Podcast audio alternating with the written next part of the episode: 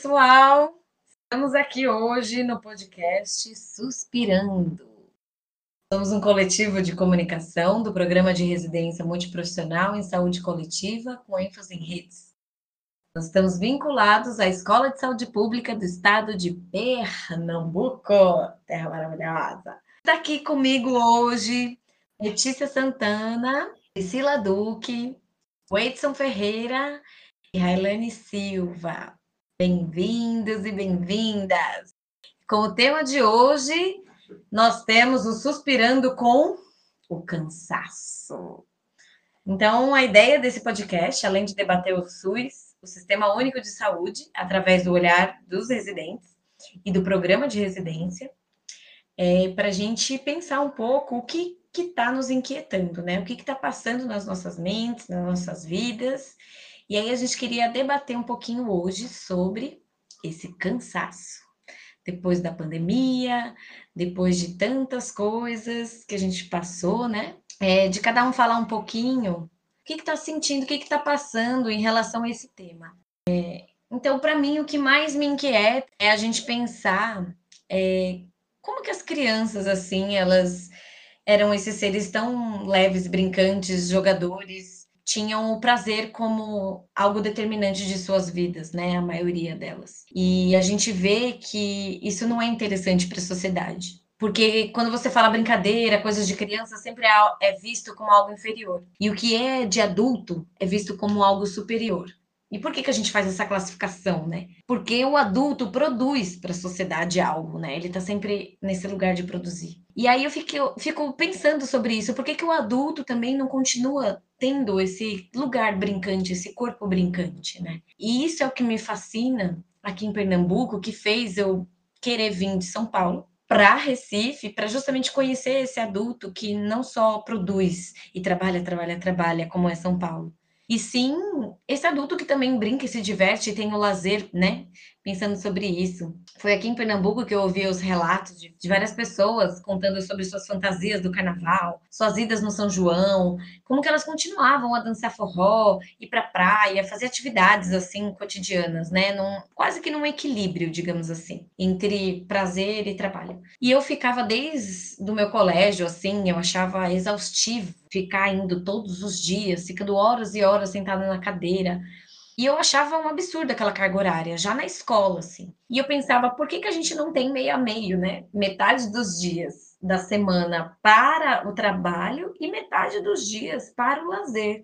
Então eu falava que era o meu sonho ficar na escola segunda, terça, quarta, quinta e toda sexta, sábado e domingo ter esse lugar, né, de, de não fazer nada, assim, de ócio. E conforme eu fui crescendo, estudando, eu vi que isso podia ser fundamentado. Eu li um texto que chama O Elogio do Lazer. É um texto antigo, né, de Bertrand Rousseau. E ele traz uma discussão sobre quase que uma crença na virtuosidade do trabalho, dizendo que isso afeta negativamente o homem. Porque ele fala no texto que essa crença construída, mantida entre o século XX, é, vem como resquício de um pensamento quase que obrigatório das produções que eram excedentes aquilo, né, que era além do necessário para a gente sobreviver, deveria ser meio que tomado, usurpado pelo governo, pelos sacerdotes, pelos guerreiros. Então, isso, né, antes da Revolução Industrial. E aí isso meio que ficou de resquício para a gente, quase que uma ideia é, de que uma parte produz e o excesso vai para essa grande população, nessa população mais abastada. Então, é, eu fiquei pensando assim que essa lógica que cabia, né, dessas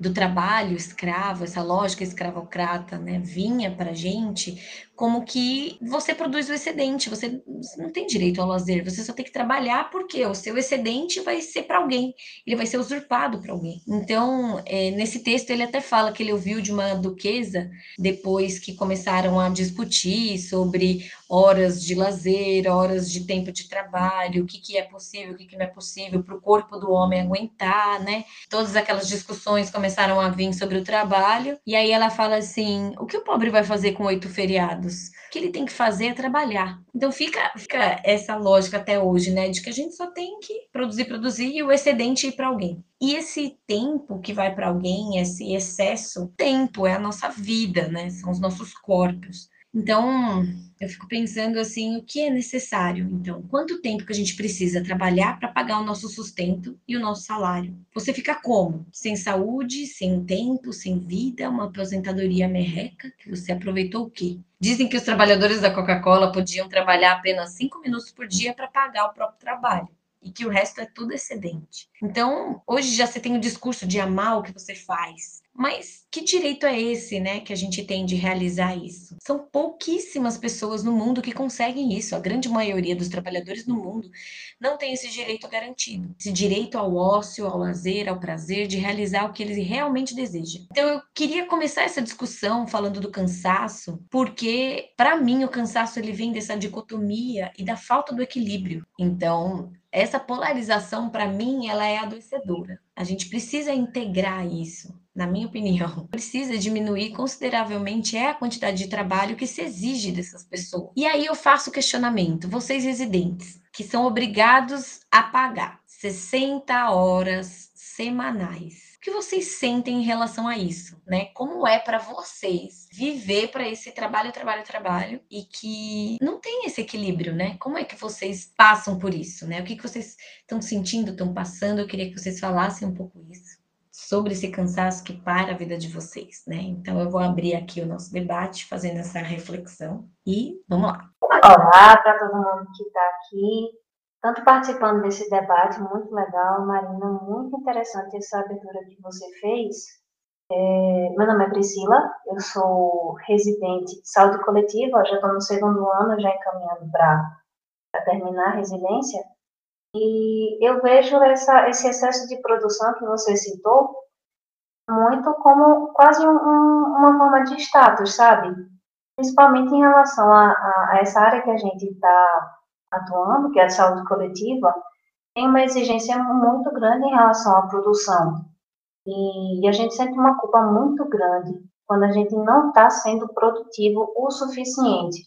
Sempre tem alguém para dizer, olha, mas faz esse artigo de carro, tem esse trabalho, tem essa exposição, e a gente fica perdido com, no meio de tantas demandas e não consegue nem dar conta, e nem quando a gente está no tempo de ócio, a gente consegue descansar, a gente consegue realmente aproveitar aquele tempo que era destinado para a gente descansar, porque o nível de demandas é tão grande e tão, tão pesado para quem é residente que a gente acaba se perdendo, pensando nas demandas e se culpando porque está descansando, está com a família e as demandas estão atrasadas, por exemplo. Eu sei que tem gente que consegue dar conta, que consegue fazer diversas coisas ao mesmo tempo. Muitos dos meus colegas conseguem fazer duas reuniões ao mesmo tempo e ainda está editando algum trabalho. Eu olho assim, gente, isso não é saúde mental. Então, a gente estava até dando uma olhada. Teve um estudo em 2019 que foi realizado na Bahia com residentes multiprofissionais e eles conseguiram é, enxergaram, fizeram uma pesquisa com esses residentes e viram que quase 83% da, desses residentes tinham um nível alto de exaustão emocional. E muitos deles citavam justamente essa questão do excesso de cobranças em relação à produtividade e principalmente a relação com o excesso de carga horária. Essas 60 horas, elas acabam se multiplicando em muito mais do que o que a gente imagina porque não é apenas aquela hora que a gente gasta colocando nas nossas atividades, é nas nossas frequências né, mensais e nas atividades complementares, mas todo o tempo que a gente passa para realmente conseguir dar conta de todas as demandas que a gente precisa. Então, eu acredito que, de fato, é, é uma, uma carga horária excessiva, injusta e cruel um pouco até com a gente, que está nesse processo de formação. A coisa acaba se perdendo um pouco dessa questão de realmente formar um profissional para atuar no SUS, e acaba virando quase que uma competição para ver quem produz mais, quem vai conseguir se destacar no meio daqueles residentes para conseguir ser absorvido pelo serviço ou alguma coisa do tipo.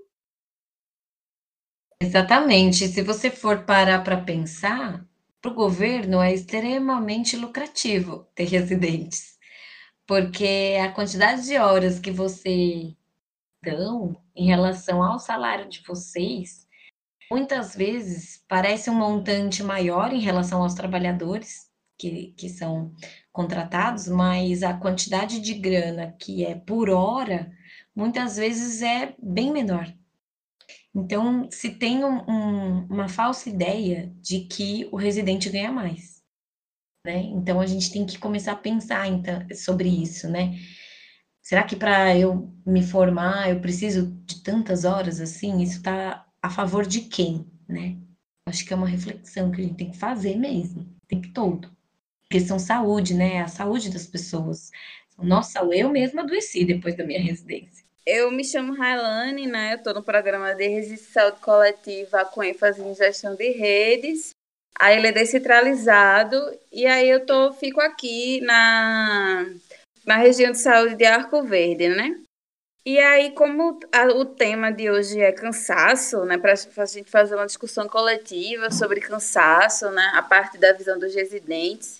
E aí eu, eu me reflito muito, eu reflito muito no sentido de que é, o que é que desses módulos e módulos e textos e textos que eu tenho que ler, que eu tenho que estudar na residência e produtos que eu tenho que fazer todo mês é, dão de dão dão que resultado significativo, né, dentro do serviço de saúde. E essa pergunta ela me cerca muito assim, né? Que tipo de contribuição isso fica? qual é a assimilação de verdade do conteúdo, né, diante de tanta carga horária e de tantas demandas que a gente precisa dar conta.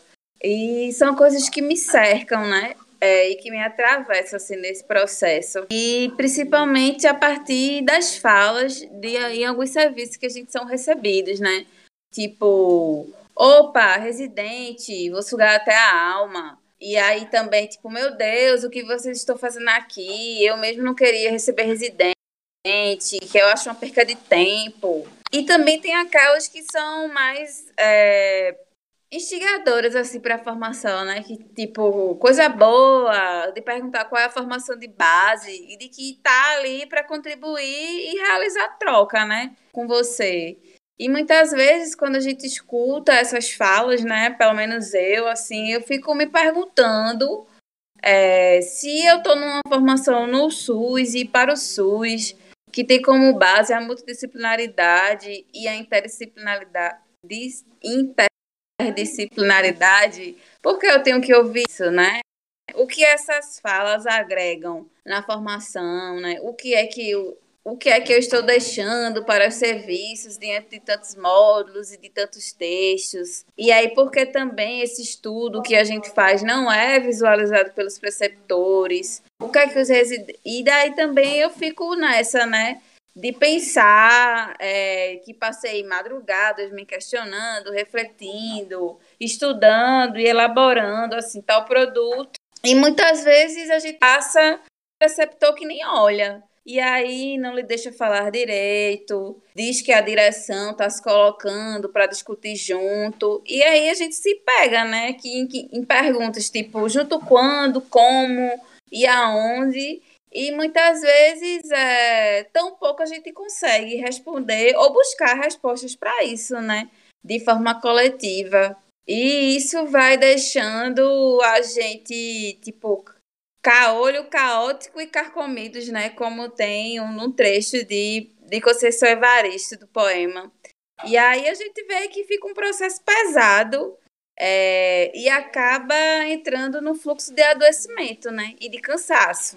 Sabe, aí entrando nessas questões assim, avaliando como a gente fica cansado em fazer as coisas, eu me coloco muito no como a gente fica cansado em pensar e fazer as coisas até, sabe? O cansaço ele tá vindo agora do pensamento. A gente tem uma pressão em torno da gente, e eu acho isso, falo isso enquanto geração, a nossa geração ela é muito cercada desses tipos de pressões, sabe? Que você tem que ser um profissional de sucesso, que você tem que ter é, bens, você tem que ter, sabe? Eu acho que a gente pegou uma transição que essa próxima geração, ela não pensa tanto nessas questões de bens, mas a nossa pensa. E a gente ainda pega resquícios da geração dos nossos pais e avós, que você tem que ter casa, família, que você tem que, sabe? Então você se pega, por exemplo, eu chegando aos 30, é, me imaginando, tipo, eu tenho que casar, eu tenho que ter filhos, eu tenho que construir uma casa, mas eu também tenho que ter uma carreira de sucesso.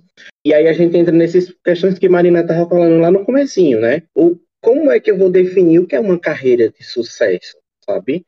Uma carreira de sucesso, diferente de como é brincar, sabe? Brincar é brincar e eu vou definir que eu estou brincando direito que eu estou rindo. Mas como eu vou definir o que, vou definir o que é uma carreira de sucesso? Como é que eu posso dizer assim, ah, eu tenho sucesso na minha profissão? E a gente se pega nesse pensamento capitalista de dizer sucesso na profissão significa dizer bens materiais, dinheiro, né? Quando você tem acesso a bens, a dinheiro, você começa a entender isso, não, agora eu sou um profissional de sucesso. Atrelado a isso, você pega toda uma juventude que foi trabalhada e desenhada para ter sucesso né? Dentro desse, desse, pensamento de sucesso. Desde a da, do meu ensino médio, eu fui ensinado a pensar além. É, se eu estava no ensino médio, eu tenho que pensar na faculdade. Se eu estou na faculdade, eu tenho que pensar no mercado de trabalho. Se eu estou no mercado de trabalho, eu tenho que pensar como eu posso ser o melhor dentro do mercado de trabalho. Sempre pensar na frente, pensar no futuro, e eu acho que esse talvez tenha sido até uma escolha errada, de motivo, não que a fazer a residência foi errado, né? É, eu atualmente me encontro na décima Geres e assim, para mim é incrível estar com o pessoal lá e foi incrível, mas eu, eu, me vejo às vezes pensando que eu entrei na residência pelos motivos errados, sabe? Eu entrei na residência porque eu queria ser um profissional diferenciado dentro da minha meu segmento profissional. Eu entrei na residência porque eu queria ter o título de sanitarista, porque eu queria ter isso, mas sempre com o pensamento de como o mercado de trabalho vai me absorver quando eu terminar essa residência. Tanto é que, é o que eu comento desde cedo, eu entrei na residência pensando em construir um projeto de mestrado. Quando eu entrar na residência, eu vou ter um mais tempo livre, porque o trabalho é muito corrido.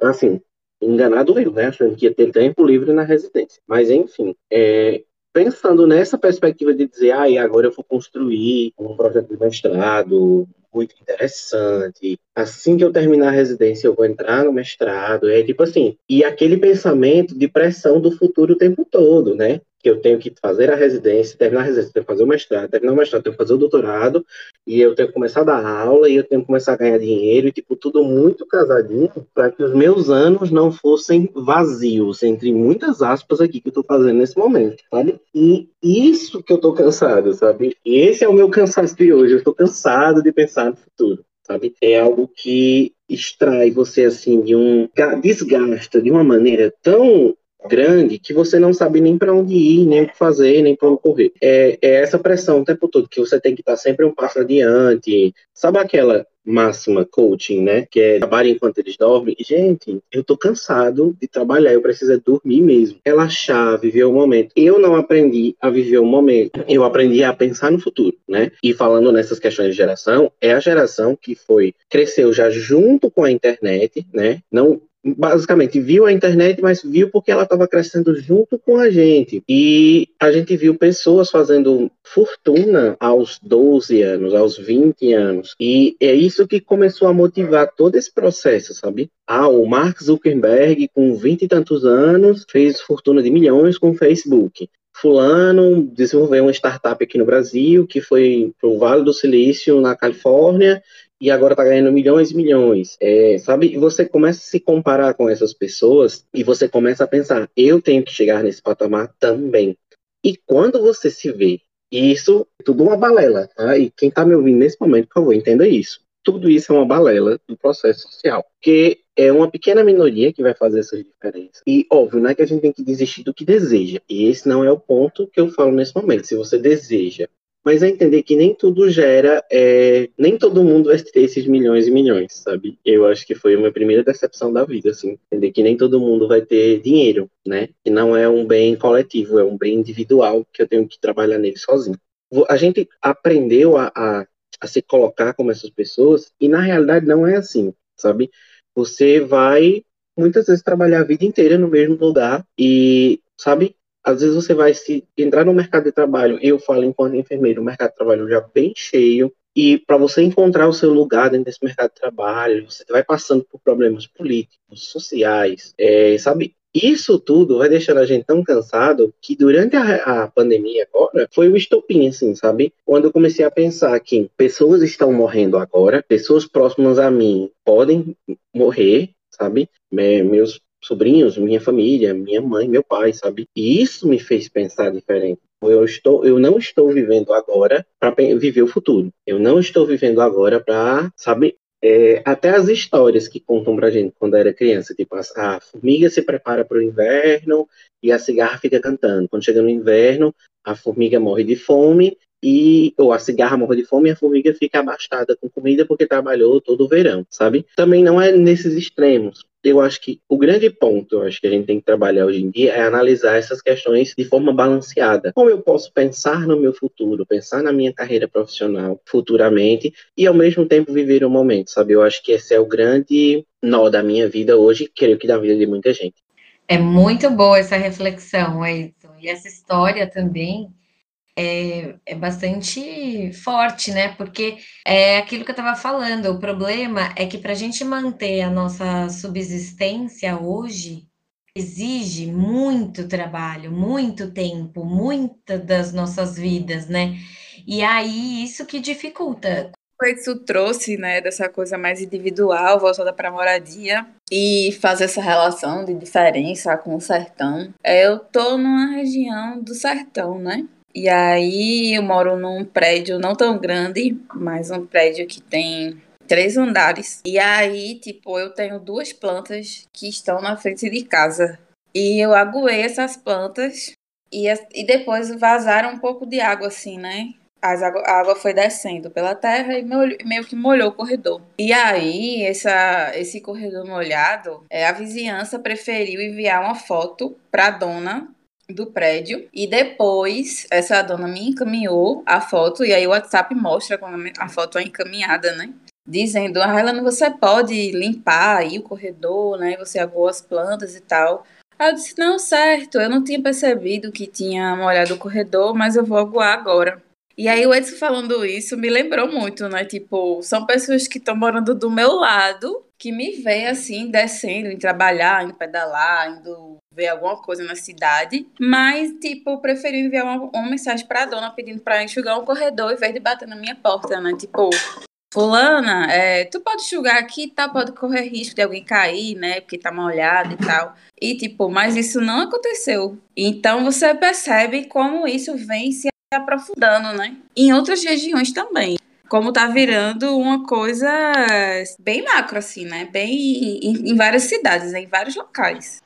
É, boa noite, gente. Eu sou Letícia, assistente social, residente também do programa da ESP, descentralizado interiorizado, né? Eu fico lotada aqui na Quinta Geres, em Garanhões, e sobre isso que a gente está discutindo hoje, né? Esse processo de cansaço, né? Esse processo de cobrança da residência. Eu fico pensando muito, assim, né? Uma das coisas que eu acho positivo do processo da residência é juntar, né? Essa coisa de você estudar e refletir, né? Sobre o seu cotidiano e isso traz perspectivas de você ampliar o seu olhar sobre a dinâmica do serviço, as potencialidades do serviço, que dá para melhorar. Eu acho isso muito positivo. Coisas que eu acho que os profissionais que estão ali no serviço há muito tempo têm uma certa dificuldade, né? E se você ficar parar para pensar, se os profissionais tivessem que ter 60 horas semanais para poder alinhar, né, estudo, para refletir sobre a, a realidade que ele está intervindo, é surreal, né? Assim, não justifica a gente ter 60 horas, né? Ao mesmo tempo que também é muito positiva essa, essa possibilidade, né? Acho que isso também traz um cansaço para a gente, né? Eu fico refletindo muito, assim, acho que uma das coisas que eu acho que impacta muito também nesse nosso processo é estar tá inserido no SUS, nesse processo de desmonte, né? A gente, todo mundo falando aí de trabalho, exigências de trabalho, né? Eu fico pensando, né? Arnaldo Antunes diz que a gente vive numa época da, do privilégio da servidão, né? São poucas pessoas que têm o privilégio, né, de, de, de ser, de estar tá servindo ao capital, né, de ter um posto de trabalho, né? A gente vê o desmonte das políticas sociais, as pessoas cada vez estão passando mais fome, né? A gente não tem mais o Bolsa Família, tudo está muito caro, então acho que está sendo cada vez mais explorado, né? A gente não tem nem condições básicas, às vezes, quem dirá direito a lazer, cultura, uma carga horária digna de trabalho, quem dirá trabalho, né? A gente está vivendo uma conjuntura muito, muito cruel mesmo com o trabalhador, né? E trabalhar no SUS nessa conjuntura, né? Tendo a possibilidade de refletir sobre essa conjuntura, eu acho que cansa também, a gente fica cansado também, porque a gente, né, às vezes a gente fica sem, sem perspectiva, assim, porque a gente tenta é, trazer uma perspectiva diferente para o serviço com profissionais que estão muito ligados no cotidiano, né, naquele fazer, mesmo fazer, isso é muito cansativo. E perde a perspectiva da coletividade também, né, a perspectiva da totalidade. Isso acho que torna o trabalho muito cansativo também. Eu acho que esse ritmo de vida que a gente tem, né, individual, né, muito perpetuada da Revolução Industrial para cá, de ter que produzir, né, esse excesso de tempo e de vida e ser cooptado e usurpado por alguém, né? O lucro acaba fazendo isso, né? A mais-valia é isso. Então, como é, aonde que está o lucro e mais-valia dos residentes, né? Ele está sendo produzido é, em saúde, né, para a população, para quem está ficando esse excesso de produção dos residentes, né? Acho que casa um pouco com o que Railane falou, assim, tipo, mesmo eu produzindo muito, tem vezes que nem isso é absorvido, né? Então, como é que a gente faz essa reflexão? Porque é uma lógica meio louca, assim, vamos produzir em demasiado, ganhar né, relativamente pouco para isso, e, e é isso. Muitos residentes perdem a saúde para isso acontecer, né? Então, acho que. É, eu acho que o que eu diria é que nessa conjuntura aí que a gente comentou, né, de um individualismo cada vez maior, que a gente não consegue conversar nem com o próprio vizinho, de disputa entre trabalhadores, né, em vez de, né, estar tá junto e construir a coisa coletivamente. A gente está numa conjuntura que, que o individualismo vai estar tá cada vez mais forte, né, a gente tem sentido isso. Então, eu acho que seria para a gente procurar espaços coletivos, por exemplo, o grupo de comunicação tem sido um espaço assim bastante importante de troca, de pensar perspectivas coletivas, de refletir sobre o cotidiano, de pensar que tem possibilidade sim, que é possível a gente transformar, né, lutar pelo SUS que a gente acredita, por uma sociabilidade que a gente acredita e que a gente não desista, assim, sabe? Que procurem espaços que a gente possa é, se fortalecer e, ao mesmo tempo, pensar alternativas para o que está posto, né? Porque a tendência é cada vez piorar e a gente precisa achar esses espaços contra-hegemônicos, né? Que tanto fortaleça nós, né? E quanto pro proporcione uma mudança real, social, assim, na nossa vida cotidiana. Enfim, é isso. Mas esse é o grande ponto, sabe? Que eu acho que trazer esse debate aqui foi, foi legal para a gente debater sobre cansaço. Porque cansa, chega uma hora que cansa, chega uma hora que cansa. É, sabe aquela história de, de cansa de, de, levar porrada da vida? Eu acho que é bem nesse clima que a gente tá agora, sabe? Já aconteceram tantas coisas. Eu acho que essa pandemia fez com que tudo se exacerbasse ainda mais. Mas cansa pensar no futuro, cansa ter que essa pressão por produzir, cansa cansa ver que mesmo com tanta pressão para produzir, o que você produz não é bem recebido ou não tem o impacto que você imaginava que poderia ter, ou às vezes poderia ter até um impacto maior, mas as pessoas que estão ao redor não fazem questão do que você produziu, sabe?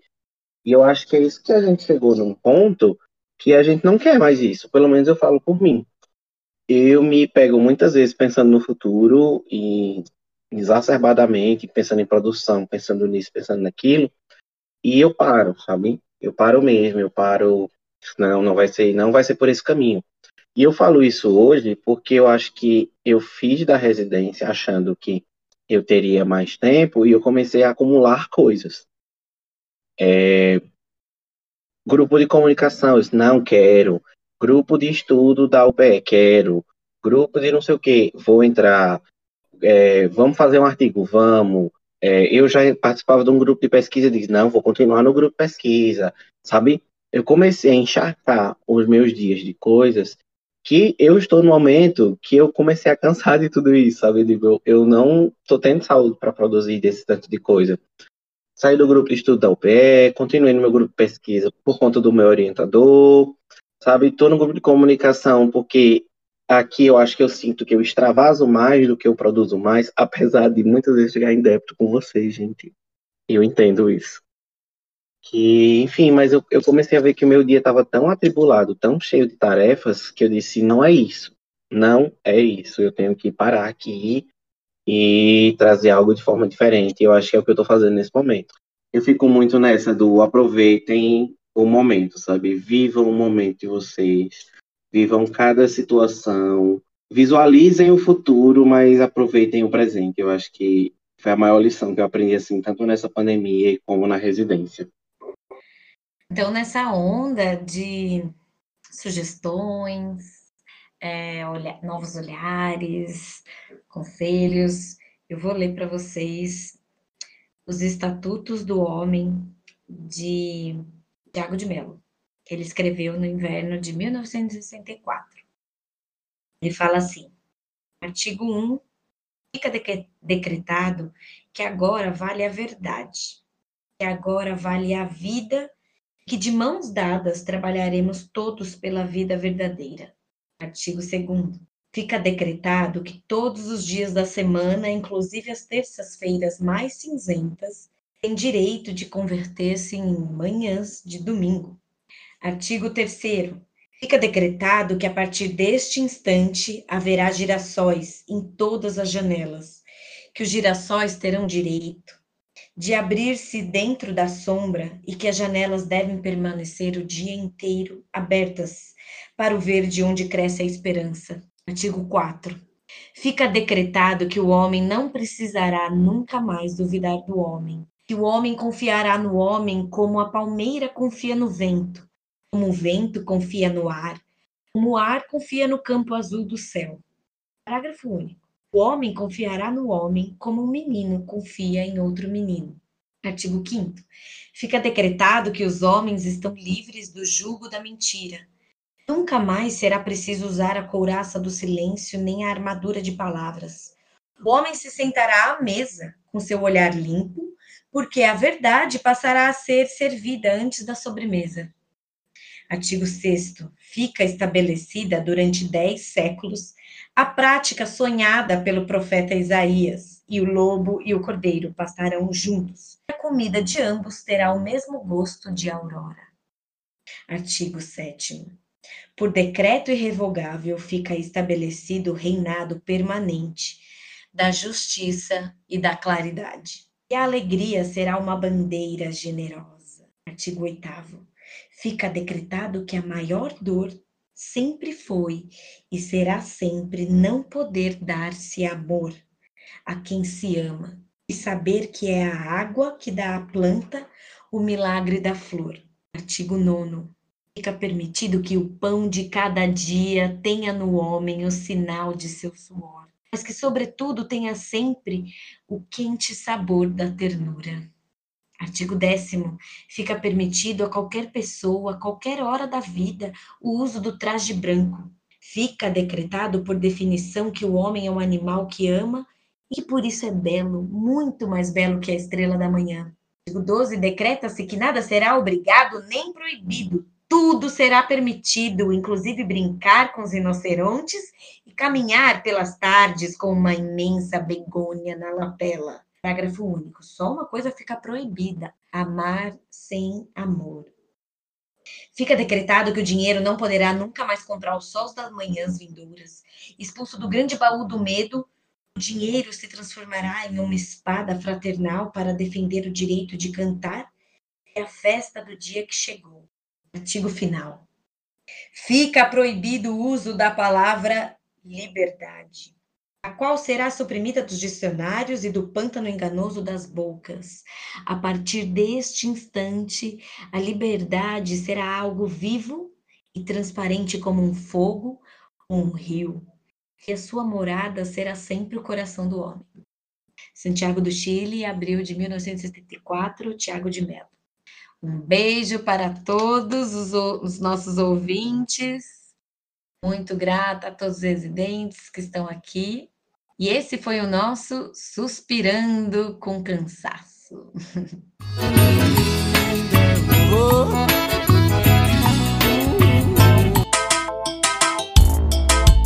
F30 no beat, tá lançando mais um hit.